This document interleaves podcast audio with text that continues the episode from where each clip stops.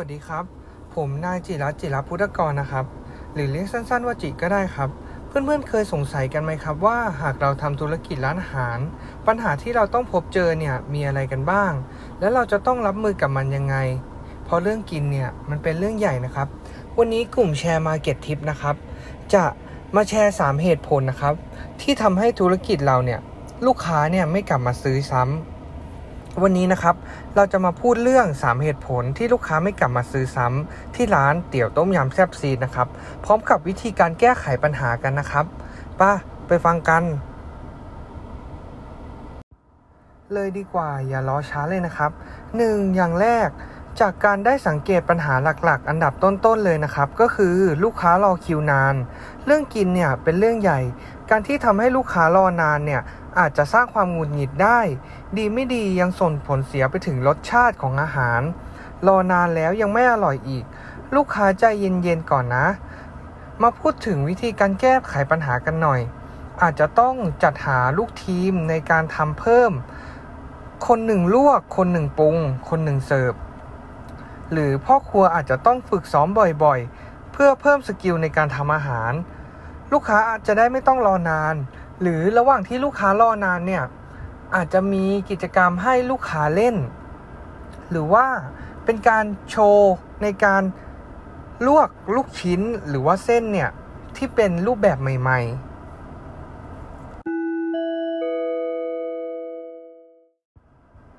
และแถมยังสามารถเพิ่มปริมาณในการผลิตต่อวันได้ด้วยนะ เฮ้ย เรื่องเวลาเป็นสิ่งที่สำคัญ ร้านอาหารต่อให้ให้ความสำคัญเป็นอันดับต้นๆมาเลย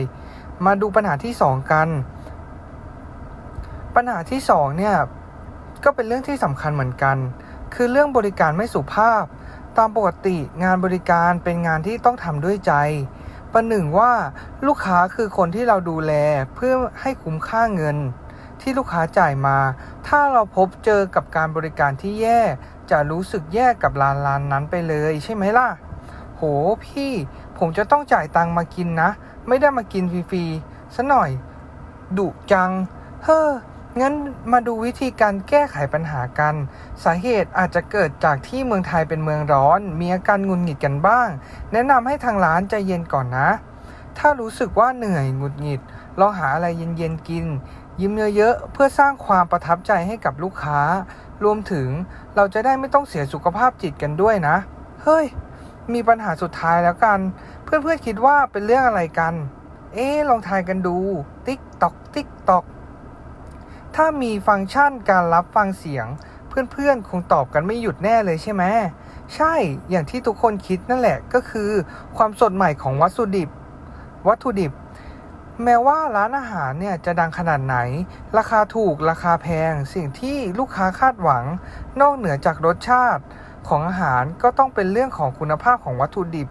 บางร้านอาหารอาจจะลดต้นทุนคุณภาพ ลดวัตถุดิบลงเพื่อลดต้นทุน แต่ว่าเป็นวิธีที่ผิดนะครับทุกคน การเป็นแบบนั้น นอกจากนี้จะทำให้ลูกค้าไม่กลับมากินแล้ว ยังส่งผลทำให้ชื่อร้านเสื่อมเสียอีกด้วย และอาจจะถูกตา หน้าว่าเอาเปรียบผู้บริโภค หรือดีไม่ดีอาจทำให้ลูกค้าท้องเสียจนถึงต้องเข้าโรงพยาบาล ฟ้องศาลกันเลยทีเดียวนะ ถือว่าเป็นฝันร้ายของร้านอาหารเลยก็ว่าได้ ดังนั้นวิธีหนึ่งเลยคือ ควรจะตรวจสอบคุณภาพอาหาร เพื่อเช็คความสดใหม่ของวัตถุดิบ ตู้เย็น เย็นพอดีที่จะรักษาคุณภาพอาหารหรือไม่ หากต้องการเซฟต้นทุนอาจจะต้องทำ การหาแหล่งวัตถุดิบราคาส่ง หรือแปรรูปวัตถุดิบเพื่อสร้างเมนูใหม่ๆ ให้กับลูกค้าเพื่อสร้างรายได้อีกช่องทางนะทุกคน 2. คุณภาพของวัตถุดิบควรใช้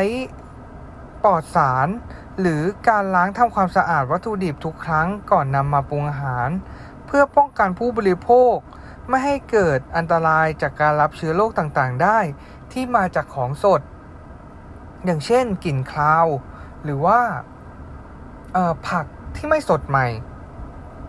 ถ้าลูกค้าท้องเสียไปเนี่ย คงแย่แน่ ๆ เลย 3. เนี่ย ห้ามเสียงเสียดายวัตถุดิบที่เสียไปแล้ว ทิ้งไปเลย ของเราไม่ดีก็ไม่ต้องก็ไม่ก็ไม่ต้องขาย 3 เนี่ยห้ามเสียดายวัตถุดิบที่เสียไปแล้ว ทิ้งไปเลยของไม่ดีเราก็ต้องทิ้ง เหมือนกับคำว่ารัก ถ้าไม่ดีก็ต้องทิ้งมันไว้ข้างหลังอะ่ะ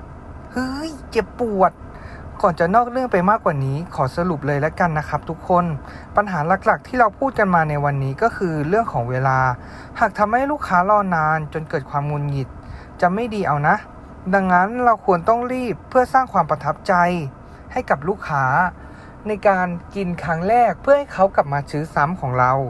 2. เนี่ยเรื่องของการบริการ หากเราทำการบริการแล้วต้องทำด้วยใจประหนึ่งว่าลูกค้าเนี่ยคือคนในครอบครัว ไม่แบ่งแยกยิ้มแย้มเข้าไว้ และปัญหาสุดท้าย หรือท้ายที่สุดเนี่ยก็คืออันตรายของผู้บริโภค เรื่องของวัตถุดิบ เพราะว่าวัตถุดิบที่มีคุณภาพเนี่ยการที่เราเลือกวัตถุดิบที่มีคุณภาพเนี่ย เพื่อป้องกันอันตรายของผู้บริโภค เพื่อที่ลูกค้าจะได้กลับมาหาเราใหม่ ก็หวังว่า วันนี้เพื่อนๆทุกคนจะได้รับความรู้ในเรื่องของปัญหา และวิธีการแก้ไขปัญหา หากเปิดธุรกิจร้านอาหารเพื่อนๆ ชอบเรื่องราวแบบนี้แล้วก็ ติดตามกันที่ช่องพอดแคสต์ Facebook TikTok แล้วก็ YouTube ช่องแชร์ Market Tip ชื่อเดียวกันหมดทุกชื่อเลย เว้นวรรคด้วยนะ ฝากกดติดตาม เรื่องของเราต่อไป เราจะมีความรู้มานำเสนอให้เพื่อนๆทุกคนฟังอีกนะครับ สวัสดีครับ บ๊ายบาย